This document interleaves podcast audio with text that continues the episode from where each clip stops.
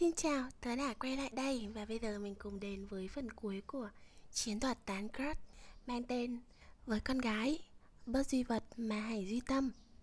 Vậy là sau tin hỷ sự, chiều thứ hai tiếp theo Tê đã chờ sẵn ở trong quán chè đối diện trường Với hai ly chè thái vô cùng vĩ đại. À, lúc này tớ mới thở dài. Lại nữa, đến khi nào thì hắn mới nhớ được là mình không hảo ngọt nhỉ cái chầu này nói chung mang tiếng là hắn bao chứ thật ra bây giờ thì là ăn hết rồi.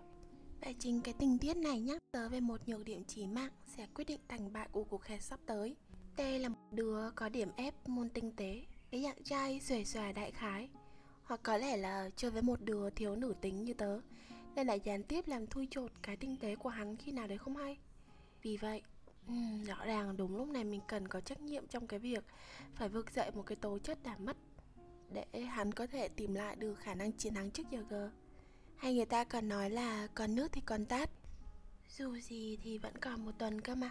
Hay tớ ngồi xuống nhìn hắn, lắc đầu ngao ngán. Hỏng rồi. Không quen lúc này vẫn gọi thêm một ly nước mía. Vì phải có cái gì vào miệng chứ. Ta nhìn tớ với ánh mắt hoang mang vô chừng cái tính của mày không khéo thì nó thành con dao hai lưỡi. Tính gì? Ta hoàn hảo như thế này cơ mà. Tê nói.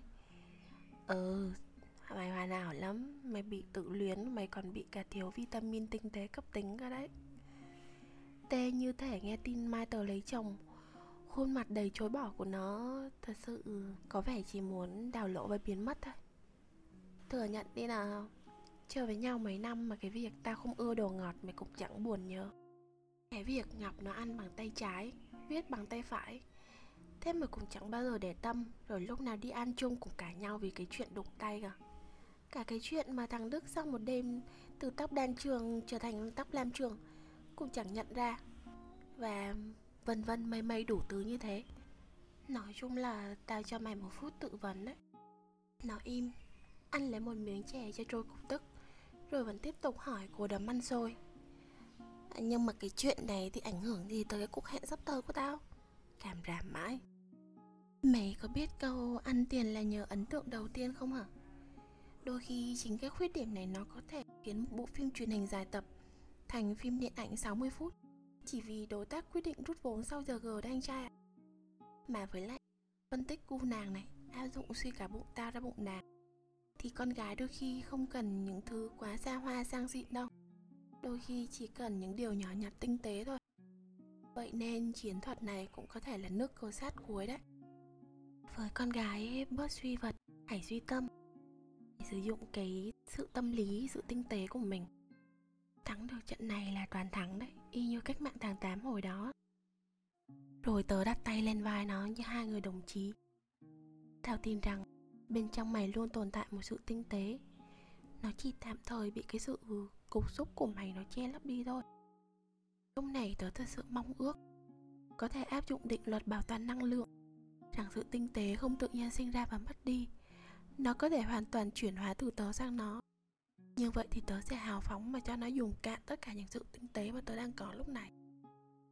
Tuy nhiên, nói cho vuông, tinh tế không thể là chuyện mà chỉ đọc một câu thần chú rồi nạp vào người được. Do đó, với vai trò cảm thấy mình có trách nhiệm trong việc cướp bớt sự tinh tế của hắn, tớ quyết định giấy giúp hắn luyện tập để cải thiện trước giờ g trong tuần lễ vàng này có hai việc lớn cần làm. Thứ nhất, vẫn duy trì chiến lược thu hút tương tác trên online. Tuy nhiên sẽ không đến trường tự học để tạo sự giãn cách về mặt hình ảnh trực tiếp, từ đó tăng sự mong chờ. Đồng thời trong các hoạt động hàng ngày, T cũng phải chăm chỉ làm bài tập tới giao, bao gồm Thứ nhất, một lần quan sát tránh 10 lần tự sát. Quan sát để tìm ra những điểm khác biệt, giúp mình tinh ý hơn khi giao tiếp và hành động nhưng mà cấm tuyệt đối là không có được nhìn chăm chăm hay lậm vào soi mói. Thứ hai là nâng cao phong cách nam sinh thanh lịch.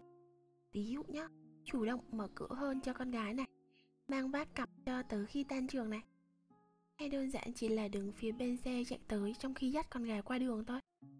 Thứ ba, luôn luôn lắng nghe để từ từ thấu hiểu. Trong một cuộc hội thoại trực tiếp, nhất là với hai người, hạn chế tuyệt đối không được cầm điện thoại hoặc là chăm chú ngó vào điện thoại liên tục. Điều đó sẽ cho người đối diện cảm giác là mình đang sao nhãng và người ta sẽ cảm thấy không thoải mái. Cuối cùng là không thói đời hay giáo điều. Chẳng ai muốn một buổi hẹn lại thành một tiết học đại cương cả. Thế là nhờ sự chăm chỉ ấy, lần đầu tiên trong đời tê sách dùng tớ một bịch đồ hậu cần của đội về tận nhà mọi người ạ. Em mới cảm thấy cái hạnh phúc của một người làm mẹ.